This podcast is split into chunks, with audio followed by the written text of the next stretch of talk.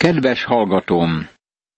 Most átlépünk János evangéliuma első részének 18. verséhez, ahol megint három nyilatkozattal találkozunk, mint ahogy János első részének első versében és 11. versében is láttuk.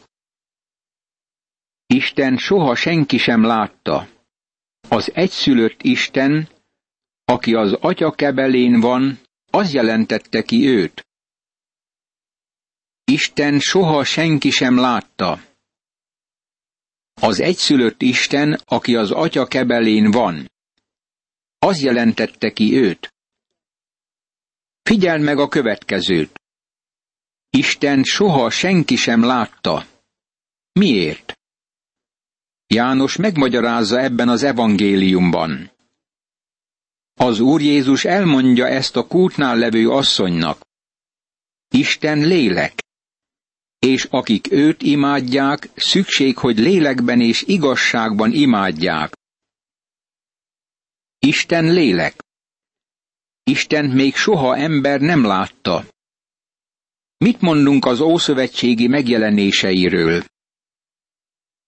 Isten sohasem jelentette ki magát az Ószövetségben az emberi szemnek. Akkor kit láttak? Nézzük meg a följegyzést, és olvassuk el figyelmesen.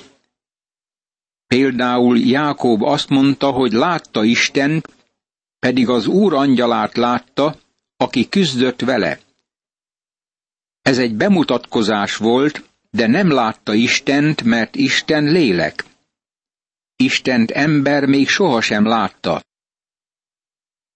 A második nyilatkozat ez. Az egyszülött Isten, aki az atya kebelén van. Ez nagyon sokat elmond róla. Nem Isten fejéből származott, hogy kinyilatkoztassa Isten bölcsességét. Nem Isten lábából származott, hogy az ember szolgája legyen. Megfigyelted-e már, hogy ez jól lehet arról a tényről beszél, hogy szolgává lett, kinek a cipőjét fényesítette ki. Ezt mondta, a mennyből szálltam alá, hogy ne az én akaratomat tegyem, hanem azét, aki elküldött engem. Ő Isten szolgája volt. Azért jött, hogy őt szolgálja, és szolgálta az atyát, szolgálta az embereket. Nem Isten lábából származott, nem Isten fejéből származott, az atya kebeléről jött. Isten szívét jelentette ki. Ő volt az egyszülött Isten, aki az atya kebelén van. A harmadik nyilatkozat zárja a tizennyolcadik verset. Az jelentette ki őt. A görög szó itt exegesátó. Az agó vezetni, az ex a ki szócskával azonos. Ez azt jelenti, hogy Jézus Krisztus Istent tette nyilvánvalóvá. Van-e ennél nagyobb kijelentés? A holdon járás semmi ehhez képest. Ő az örökkévaló múltból érkezik, mint a világ mindenség Istene, mindenek teremtője, fölveszi magára az emberi testet, és Istent nyilvánvalóvá teszi, hogy az emberek megismerhessék őt. Barátom, Istent egyedül csak Jézus Krisztus által lehet megismerni. Jézus Krisztus azért jött, hogy kinyilatkoztassa Istent, mert ő maga Isten. Ezekben a nyilatkozatokban még más is található. Tegyük össze a versek alapján az első nyilatkozatokat. Kezdetben volt az ige. Az ige testé lett. Istent soha senki sem látta. Nem láthatjuk Istent, mert Isten lélek. Ő testé lett, olyanná kellett lennie, mint mi vagyunk, hogy megismerhessük őt. Nem mehetünk fel hozzá, hogy őt megértsük. Ő jött ide hozzánk, és Istent hozta magával, ahol mi lakunk. Most tegyük össze a második nyilatkozatokat mindhárom vers alapján. És az ige Istennél volt. Közöttünk lakott. Az egyszülött Isten, aki az atya kebelén van. Figyeljük meg ezt egy pillanatra. Az angyalok meghajoltak előtte. Ő Istennel volt. Egyenlő volt Istennel. Pálapostól ezt írta róla. Nem tekintette zsákmánynak, hogy Istennel egyenlő. Vagyis nem járt iskolába, hogy Isten legyen belőle. Nem fáradozott érte, hogy ezt elérje. Nem tudományos fokozatként nyerte el. Nem próbált Isten lenni. Ő Isten volt. Nem akarok tiszteletlenül beszélni róla, de nem mondta ezt az atyának, amikor lejötte földre, tartsd a szemed Gábrielen, az én posztomra pályázik, vigyázz rá, míg távol vagyok. Nem kellett ezt tennie. Helyét senki sem foglalhatta el. Ő Isten volt. Ide jött közénk. Betlehemben született. Néhány pásztor találkozott vele. Fölment Názáretbe. Harminc évig Názáretben rejtőzött.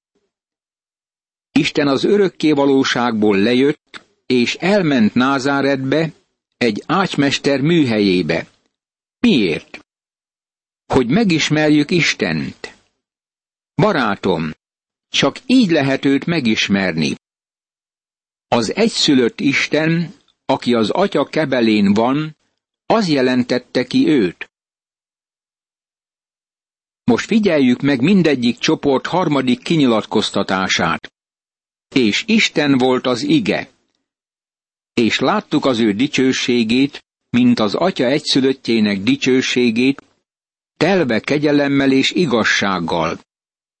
Az jelentette ki őt. Amikor e földön élt, továbbra is Isten volt, telve kegyelemmel és igazsággal. Kinyilatkoztatta őt. Ő az egyedüli, aki nyilvánvalóvá teheti őt ott, ahol megismerkedhetünk vele. Ezzel még nem fejeztük be ennek magyarázatát. Szeretném, ha valami mást is meglátnál. Miként osztjuk föl ezt a világ mindenséget?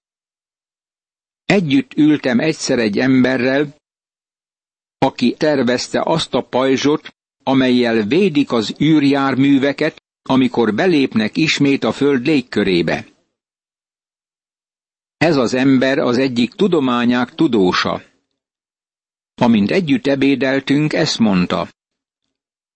Tudod, ennek a világ mindenségnek csak három összetevője van. Azt hiszem, hogy Isten tartja rajta az ujját mindenen. A hármasság mindenütt jelen van.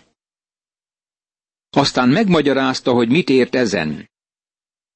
A világ mindenség alkotó eleme az idő, a tér és az anyag. El tudsz-e képzelni egy negyediket? Nagyon érdekes, hogy az idő, a tér és az anyag minden magában foglal, ami ezt a világegyetemet alkotja, ahogy ma ismerjük. Azután az idő is három részre osztható, múltra, jelenre és jövőre. El tudsz-e képzelni egy negyediket? És mi van a térrel? Szélesség, hosszúság és magasság. Van-e még egy másik iránya is? Az anyagban van energia, mozgás és jelenségek. E három felosztás a három összetevőt mutatja be. A világmindenség magán viseli a Szent Háromság bélyegét.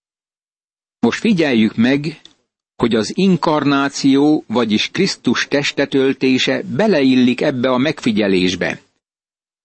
Az első versben idő, Kezdetben volt az ige, és az ige Istennél volt.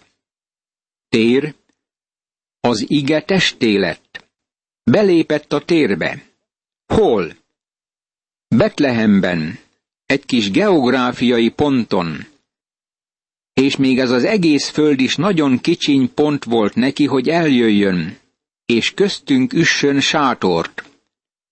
Láttuk az ő dicsőségét telve kegyelemmel és igazsággal. Anyag, Isten soha senki sem látta. Az egyszülött Isten, aki az atya kebelén van, az jelentette ki őt. Mivel ő anyaggá lett, emberré lett, fölvette az emberi testet, ezért az emberek megláthatták és megismerhették Istent. Ez az idő, a tér és az anyag az inkarnációban. Most mindegyiket osszuk föl ismét. Múlt, kezdetben volt az ige. Jelen, az ige testé lett a mikorunkban. Jövő, Isten soha senki sem látta.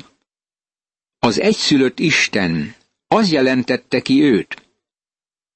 Pálapostól élete végén ezt mondta, hogy megismerjem őt és feltámadásának erejét.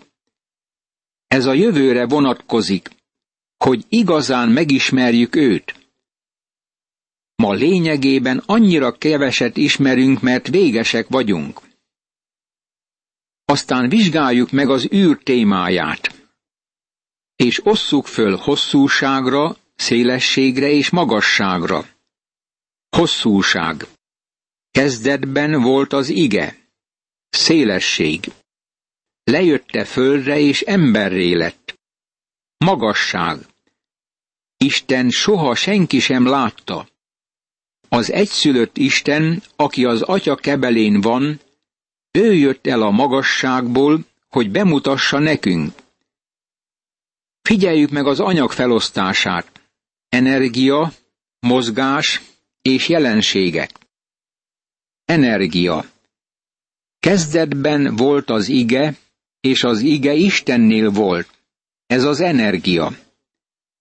Miként jött létre ez az univerzum? Isten szólt. Minden értelmes lénynek találkoznia kell azzal a problémával, hogy miként kezdődött ez az univerzum. Ezért annyira népszerű az evolúció elmélete. Ez a testi embernek magyarázatot ajánl a világ mindenség eredetére nézve. Magyarázatot kell kapnunk rá, ha egyáltalán gondolkozunk róla. Honnét keletkezett a világegyetem? Itt van a válasz. Kezdetben volt az ige. Isten szólt.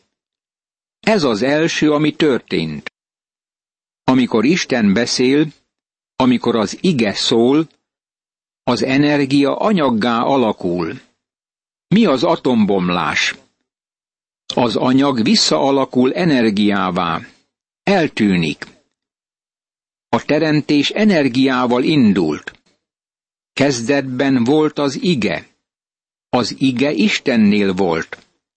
Az ige volt Isten. Mozgás. Az ige testé lett, lejött az ég dicsőségéből, és itt lakott ezen a földön. Jelenségek. A legnagyobb jelenség ebben a világban Jézus Krisztus. Az ősi világ csodái, a korunkban látható csodák összesen hasonlíthatók az inkarnáció csodájával. Isten emberré lett. Ezek a nyilatkozatok fölülmúlnak minket, és mégis olyan egyszerűek. Olvassuk, valószínűleg memorizáljuk ezeket. Mégsem tudunk behatolni mélységükbe. Kezdetben volt az ige, és az ige Istennél volt, és Isten volt az ige. Az ige testé lett, közöttünk lakott, és láttuk az ő dicsőségét, mint az atya egyszülöttjének dicsőségét, telve kegyelemmel és igazsággal.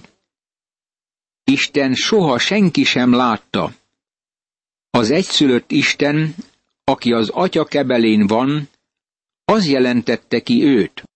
János evangéliuma, első rész, első, tizennegyedik és tizennyolcadik vers. E három vers nagy építő blokkokat képez. Most figyeljük meg, hogy mi tartja ezeket egyben. Benne élet volt, és az élet volt az emberek világossága. János evangéliuma, első rész, negyedik vers. Az Úr Jézus Krisztus a Teremtő.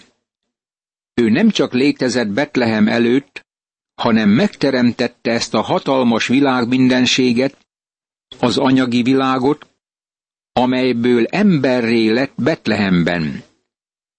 Minden általa lett, mert ő a teremtés véghezvivője.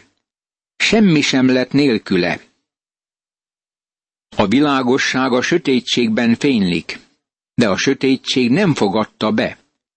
János evangéliuma, első rész, ötödik vers. Most valami mást is megláthatunk. A világ két legegyszerűbb valóságát, a fényt és az életet. Görögül Zoé és Fósz. A Zoéből származott a zoológia, az életről szóló tudomány, és a Fószból a fotó, vagy bármi, ami erre épül, mint például a fotográfia. E két valóság annyira általános, hogy természetesnek vesszük ezeket. Az élet mindenütt jelen van. Élet van körülöttünk. Kimegyünk az erdőbe, és ott is látjuk az életet. Mindenhonnan ránk köszön, de nem tudjuk megmagyarázni. Azt olvassuk a szenzációs magazinokban, hogy az emberek fölfedezték az élet forrását. De ha elolvassuk a cikkeket, rájövünk, hogy egyáltalán nem találtak rá az élet forrására, jól lehet azt gondolják, hogy már közel vannak fölfedezéséhez. Ráhelyezik a mikroszkópot egy zöld levélre. Az egy pillanat alatt a kis halott sejtnek látszik. A következő pillanatban másként rendeződik el, és megint él. Azután a növényi sejtek megduplázódnak, szétoszlanak, megsokszorozódnak. Miért történik mindez? Ennek titka az élet. Egy másik általános valóság a fény. Mi a fény? Hallottam Irvin Moontól, aki próbálta megmagyarázni, de amikor végighallgattam, még mindig nem voltam benne biztos, hogy az kézzel fogható, vagy csak hullámokból áll. Mint tudod, bizonyos fények áthatolnak a tárgyakon, amelyek megállítják a hullámokat. Mi a világban a fény? Láthatjuk, hogy olyan valóságokkal foglalkozunk, amelyek alapvetőek, jól lehet az emberek ma minden tudományos eszközük ellenére is olyan keveset tudnak róluk. Benne élet volt. Minden élet Jézus Krisztusban van. Benne élet volt, és az élet volt az emberek világossága. Egy olyan világ mindenségben élünk, amely lelkileg sötét. Az anyag valójában sötét bizonyos fokig. De Isten szólt, legyen világosság, és ezek a fényhordozók oda kerültek a világ mindenségbe, mint világító testek a nagy városokban. Azt mondják, hogy amikor egy bizonyos távolságra kerül az ember ettől a földtől, akkor teljes, abszolút sötétségben van, és félelmetes odakin, ahol semmi sincs, amiről a nap visszatükröződhetne. Ami kis földünk egy sötét világmindenségben van, de ez semmi ahhoz a lelki sötétséghez képest, ami körülveszi. Amikor a nap eltűnik, fizikai sötétség száll a tájra, de minden nap 24 óráján át lelki sötétség van itt, szörnyű lelki sötétség. Az ember nem ismeri Istent.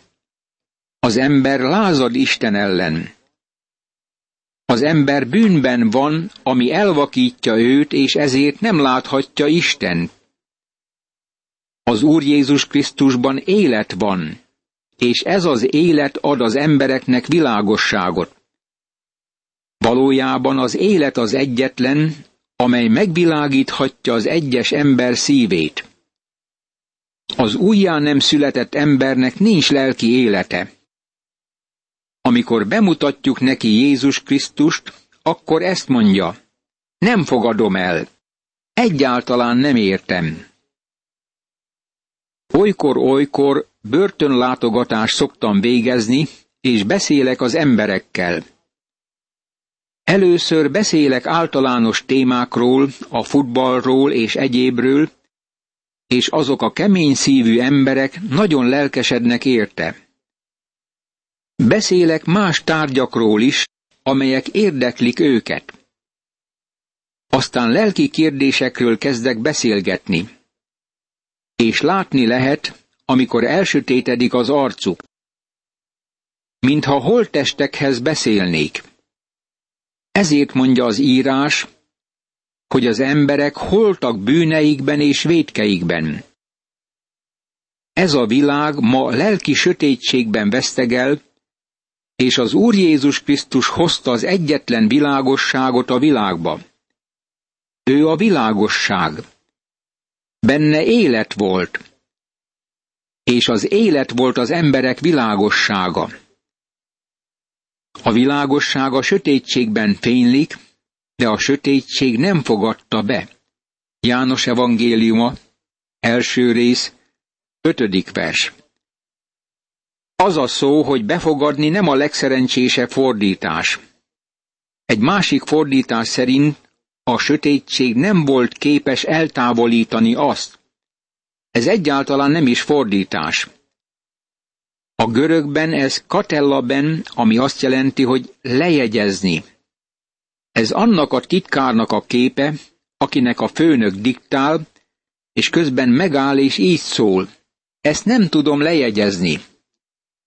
A világosság fénylik a sötétségben, és a sötétség nem képes befogadni. Éppen ez történt. Valaki így szólt hozzám. Tényleg sötétségben voltam, mielőtt elfogadtam Krisztust. Nem is tudom, hogy miért nem láttam. Ez az igazság. Sötétségben voltál és nem láttál. A sötétség egyszerűen nem képes befogadni a világosságot. Imádkozzunk! Úr Jézus Krisztus! Köszönöm, hogy magaddal hoztad a világosságot, és ezzel eloszlattad életem sötétségét. Köszönöm, hogy befogadhattalak téged, és azóta is világosságodban élhetek. Ámen.